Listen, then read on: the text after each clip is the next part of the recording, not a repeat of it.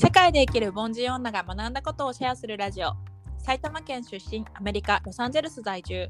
表参道の PR 会社で働いた後ニューヨーク留学で出会った彼と2年半の遠距離恋愛を経て渡米。現在は完全リモートで日本の仕事をしているリエと。北海道出身フランスのノルマンディ地方在住。シンガポールドバイで主にセールスの仕事をした後結婚を機にフランスに移住。日本の仕事をしながらフランス語を勉強中のミク。のアラサー2人が独断と偏見で会話するチャンネルです。今日のテーマは家族との距離感について話していきたいと思います。はい。私自身、はい。えっと、アメリカに住んでてなんかまあ彼も彼の家族との距離がすごい近いなって思うことがあって、あのすごい頻繁にあのお母さんとかお父さんとか、まあ、お兄ちゃんとか兄弟とあの電話で話してることが多くてあとうんうん。 FaceTime、テレビ電話とかもしてることもすごい多くて、うん私全然しないから こっちうん。からもう本当に必要な時だけしないんだ、うん。連絡取るっていう感じ、そう、うん。う。んだからすごい距離近い距離感近いなと思ってて、うんうん。まあ、それはあのか彼だけじゃなくてもなんか一般的に海外っていうかアメリカとかあとフランスもすごいそういう話を聞くからまあなんかちょっとうん。今日はその辺についてもう少し掘り下げて話せればいいかなと思います。はい。うん。距離感近いよね、はい。私はすすごい思うそれは、思う？うん。思うよね。なんだろう。家族とのそのお父さんお母さんお姉ちゃんだけじゃなくっていとことか親戚と、例えばうん、LINE WhatsApp LINE みたいな、WhatsApp のグループが何個かあったりうんうんっていうのは私はそういうのあまりないからうん。うんそれがこう頻繁にあみんなこう会話してるのが仲いいなって思うんだけど確かに。なんか一方さ家族ってあんまり呼ぶ親戚だけどさ家族っていう概念に含まないじゃん。わかんない、うん。そういう人もいるかもしれないけど、なんか日本で家族っていうと親兄弟まああとおじいちゃんおばあちゃんぐらい。だからなんかその、うん。家族の LINE とかでいとことかと頻繁に連絡取るとかは全然私の感覚ではな馴染みがないよね。うん。私も、うん、それはすごいどうか家族の家族っていう枠組みが大きいなっていうのはうん、っ感じるかも。て思う。え、なんか、普段の生活でありますか？普段の生活はそうそれこそ、あの彼がよく電話してるから、まあ、それと合わせてテレビ電話してる時に「はい」って言ってちょっと挨拶したりとかうんすることはあるしなんかあのお誕生日とかの時は必ず親に電話かけてうん。るね、うん。そういうのもやってるしあとは、えっと、行事そのアメリカで言うとクリスマスはうんうん完全に家族が集まる日なの。ホいや、リデーそうだよね。そう日本だとうん。うん、そうだよね。日本だとさ、なんか恋人同士のアねいク、リスマスの概念はめちゃめちゃ違うなと思った。ね、本当だよね。もう完全にファミリーギャザリングのための、まあもともとね、それはキリスト教のイベントだから、そうなんだろう。かあの日本が勝手にあの変えて解釈してるだけだと思うんだけど。あうんうんうん。だってもともとキリストのイベンイベントっていうか行事だから。うんうん、であとは、うん、アメリカだと、えっと、サンクスギビング。前うん。にポッドキャストでも少し話したことがあるけど、11月にある。それももともとはキリスト教の感謝祭も、えっと、家族で集まってターキーをそうだよね。うん家族で集まるみたいな行事が結構あるよね。そうそうそうそう。よくね、アメリカ人はあのあの時期が その11月12月でギュッとあのうん。集まってるから、もうちょっと分けてくれればよかったのにって言ってる人。は あそうなんだ。そう。11月12月ってさ地方に住んでるとさ毎月帰るみたいになるじゃんそこだけ。それこそなんか長期で旅行のってしてるとさ、こう、うんうん。入んないといけないもんね、その時期になると。そうだね。そうそうそう、ん。なんかバックパッカーし、うん。うんバックパッカーしてる時もさ、うんうん。クリスマスになると、あ、うん。私帰るよ、あ、俺帰るよみたいな、欧米人とかアメリカ人多かったイメージがすごいある。えー、あ 旅行の最中にそのイベントのためにうんうん。自分に帰って、でまたた旅行に出るまたまたあの戻ってきて旅行始めるみたいな人もいたから、そのクリスマスはないよね。うんうん。うその概念っていうかその捉え方が全然違うんだなってその時にすごい思った。うんうん。うん。そうなんかとにかくクリスマスはめちゃめちゃ大事みたいで、ね。そう絶対にあの家族で集まるものなの？みたいな、だうん。から結構それであの日本人の奥さんで結婚したらさ義理の実家のファミリーのさ、うんうんイベントに行かなくちゃいけないじゃん、うん結構それが大変っていうのは、まあ日本でもさお正月になんかそうだね。ねあの嫁ぎ先のなんか実家に行ってみたいなちょっと近いのだうんうん。まあそうだね、そうだね。そう。で、うん。ちょっとアメリカの話も少しすると、うん。まああの彼にも聞いてみたのどうかなその辺みたいな、うん。まあ結構びっくりしたので、一緒に住んでから私が全然親と電話とかしないから。逆にね、そうそうそう なんでそんなしないのみたいな。あそうそうそうなんだしかもこっちが出てきてる方だからさ違う国に。ででもやっぱりもう毎回だけどアメリカって本当にダイバーシティっていうかそのいろんな人種の人がいるから、うんうん。まあ、そもそもやっぱじじバックグラウンドでによってかなりそのうんと距離感も違うなっていうところでもちろんそのエイジアメリカンもいるから、うん。まあ、そういう人たちはもう少しさっぱりしてる人もいるかもしれないけど、うんうん。まあ、そのいわゆる白人家系みたいなところは、うん。あごめんえっとねそもそもバックグラウンドその人種のバックグラウンドとあとジェネレーション年代によっても違うしあ、そそうそうあとえっとどこアメリカのどこに住んでるかでも違うってこの3つで結構変わってくるっていう話う。え、そで、のあ確かにそうだなと思ってそう若い人は、例えば、あまりあそう集まらないみたいな若い。人はそうだねあんまりもう少しその、えー、と結びつきがまあ薄くなってるというか、あ、そうなんうんだ。うん、なんか昔はやっぱうり、ん。そもそも一緒に住んで助け合って生きいかないと生きてこれなかったっていうか、まあ、かなり聞こえるけど、うん。そう同じエリアで、まあ、お互いにいろいろ助け合って、まあ、家事にしろ何にしろうん。仕事見つけるとかさまあ同じエリアでやってたけど今ってそのあの交通も発達したから、うん。もううちの彼の家族もそうだけどみんな違う州にいるのよ。彼あの親はニューヨーク州にいてお兄ちゃんはテキサスにいてもう一人のお兄ちゃんはマイアミにいてお姉ちゃんはマンハッタンにいてとかなんかすごいバラバラ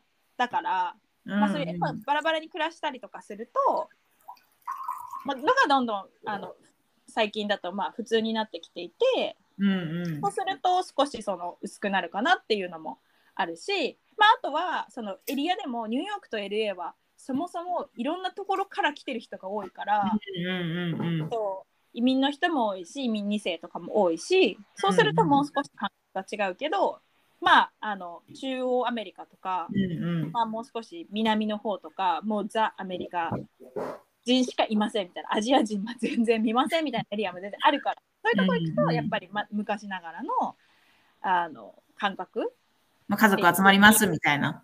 そうそうそう言ってた。うんなるほどね言って。たとか、まあそうだそうやって聞くんだけどあとそのうん人種によって違うなっていうので面白いなと思ったのはまあその白人の家系だとさクリスマスとか超大事にするし、まあ、お母さんが絶対家族集まりたいって言うけどあなんか、えー、とヒスパニック系、まあ、スペイン系スペイン系。うんとかメキシコ系か、まあ、ヒスパニック系もすごい多いんだけどはよりなんか家族がもうあそうなんだプライオリティみたいなめちゃめちゃコネクションが強くて。うんうんなんか友達同士との用事よりも家族がまず第一優先。うん。だし、家族の範囲もさっき話したようなちょっともうでかいみたいうんうん。大きいよね。な。そうそうそうそうそうめっちゃ大きいっうん。ていう感じで、黒人さんの家系は、まあ、これも全然人によるから、うん、まあ、体感でしかないというその偏見姉に。独断と偏見で独断と偏見ね。だから。そうそうそう。なんか黒人さんのあのファミリーは結構ママお母さんとのつながりが特にすごい強いところが多ういん。っていう、お父さんっていうよりはお母さんとおじいちゃんおばあちゃんああ、そうなんだ。っていう、ううんんのがあってまあなんかちょっとそれもいろいろ面白いなって。うんうん。けどさフランスはもうなんかチュッチュしてそうだよね家族でも。えもう会ったらハグ、もう水みたいな感じだから、うんなんかそれにきっと、あの、ジェラシー、なんて言うんだ、あの、やきもち？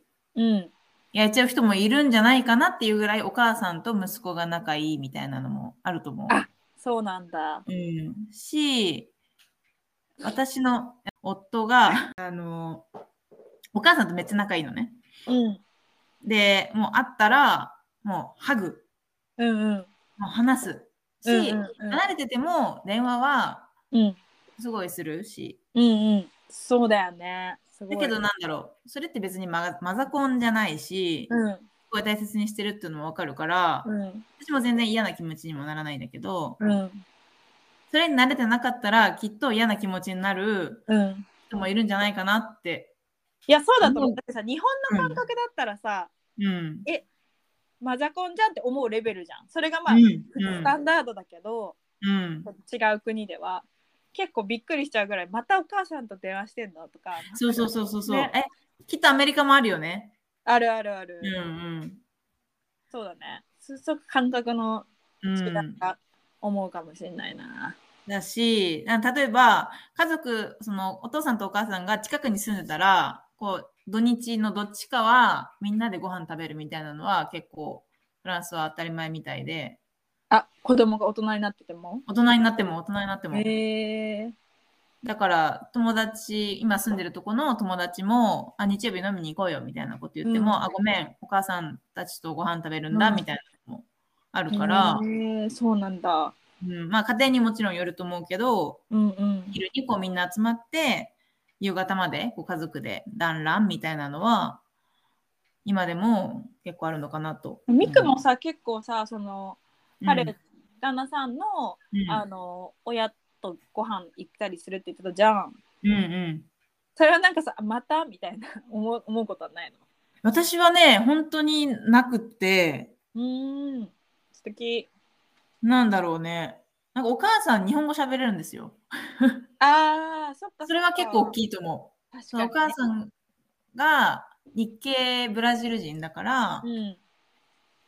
もう幸運にも日本語が喋れるっていうのがあって、うんうんもう本当に会話が分からなかったらお母さんが私に教えてくれるっていうのがあるから、あ心強いねすごい心強い。そうそうそう。うんうんそそれはすごいと思いいうね私さそのまああん遠くに住んでるからあんまりないんだけど、その彼の家族と会うことって、もうあそういう時はめっちゃ気合い入れるもん。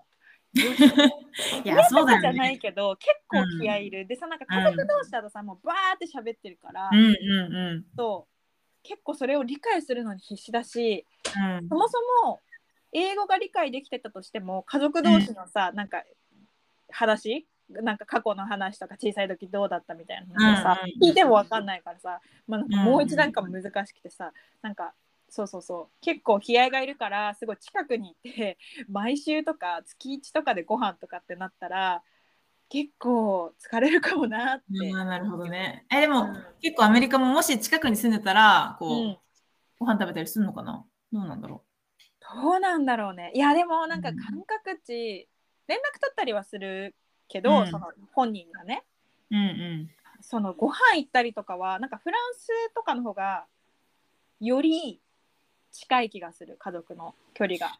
うん。うんんなんかねその彼に聞いた時もうん。そうだねイタリア系のバックグラウンドのあのこと友達とかフランスとかの友達は、なんかより家族と距離が近い、まあ、フィジカルにもそれこそウィズだっけ？ビズね。うん。そうそうそうし、なんだろう。なんか例えば、誕生日パーティーをしますってなったらさ、友達だけ呼ぶじゃない？例えば、私たちがやるなら。うんうんけど、家族も呼んじゃうみたいなのは、ああうん確かに、なんか日本だと友達とのパーティー、家族とのお祝いみたいうん。な、なんか別じゃん。職場は職場みたいな感じだもんね、だけどもう全部とっくるめて一緒みたいなのは、確かに確かに。うん。まさしくそうだね。まさしくもう家族愛じゃないけど、そうだねそうだうね、ん。なんかねちょっと考えてみたのよ。あの、うんうん。なんでこんなに家族のコネクションが日本に比べて強いのかなって思った時に、まあアメリカの例で考えると、まあ、まずその旧宗教もともとの、まあ、キリスト教系の人が多かったから、教会に行くとか、まあ、それこそクリスマスとかサンクスギビングもそうだけど、まあ、そういうイベントがあるから、まあ、その感覚が残ってるっていうのもそうだしあとは、あの一人行動をあんまりしないんだってしないんだよ。例えば、うんなんか日本だとお一人様っていう言葉があってさ普通に一人でもご飯行く行くじゃん。えね、確かに確かに。一人ご飯なんて全然あるし、そういう形態のお店とかもあったりする。えで、ラーメン屋さんとかもあるもんね。こう壁があってみたいな、一人用みたいなのそうそうそう。ラーメン屋さんとか一蘭とかもそうだし、うんまあうん吉野家とか全然う ん一人で行けるしなんかねそう一人用しゃぶしゃぶとか一人焼肉とかもああ、確かにね。そう。ないよねそもそもさ、ね。大戸屋とかさ全然私全然一人であの行けるタイプだから、うん行うん。くんだけどアメリカだと外食に一人で行くっていうことは結構もうかなりレアでもうパートナーと行くか友達と行くか家族と行くか。うんで、うん。この間メキシコに旅行に行った時もメキシコに住んでる人と話したらまずいない一人でご飯食べてる人はみたいな。だからうん。一人で行くよみたいなこと言われてあーそっかって思ってそしたらもうそもそも外食とかに一緒に行く回数が増えるだろうなって思ったし、そう旅行とかも家族旅行とかあのパートナーと旅行に行く夫婦で行くとか、まあ、一人はあんま行かない行くし、うん。まあ、あと最後そうさっき言ってたパーティーも全然関係ないパーティーでもさ連れてったりするじゃん、家族を。だからねうん子供とかパートナーとか。うんそう。だからまあそもそもさもう日本だったらさコンビニでさ一人用のさ惣菜とか売ってるじゃん、うん。スーパーとかで。確かに。ないからね。うん、思ったけど、確かに確かに。ないね。そう。だけど面白いなと思ったのはなんか 自立はしてんだよね。なんか日本の方が親に頼って親のすねかじってる人多いなと思うしあと離婚離婚の確率も日本は半あ日本じゃないアメリカは半分ぐらいあるからさ。別れてても今あの家族のつながりが強いっていうなんか面白いなと思って。うん、比例はしてないってことね。そうそうそうそうなんかそちょっとそこのわかんない強いつながりが強すぎて、うんうん。ともいきや、そうちょっと距離感ある方がうまくキープできるとかはあるかもしれないけど、統計では取れない絆があるんだかな。そうそうそうそう、まあ、フランスなんてもはや結婚しないぐらいじゃん。うん、いやだから、一概にね、結婚が家族ですみたいなのは言えないのかなとは、この国に来て思いうました。ん、うん、そうですね。国によって面白いね。面白いねうんというわけで今日は家族との距離感についてうん見ました。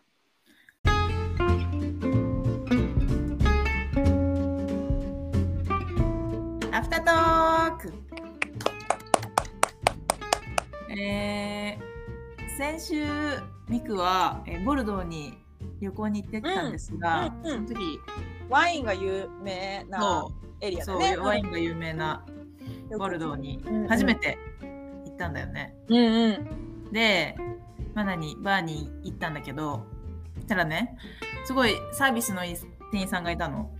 うん。で、ちょっと身長が小さめの、ちょっと可愛いらしい感じの店員さん。で、うん私のこの拙いフランス語で質問をしても、あ、このワインはこうで、こうでってこう、すごいこう接客が良かったの、その店員さん。うんうん。それにプラスで何が良かったかって、すごい低音ボイスだったの。へえ。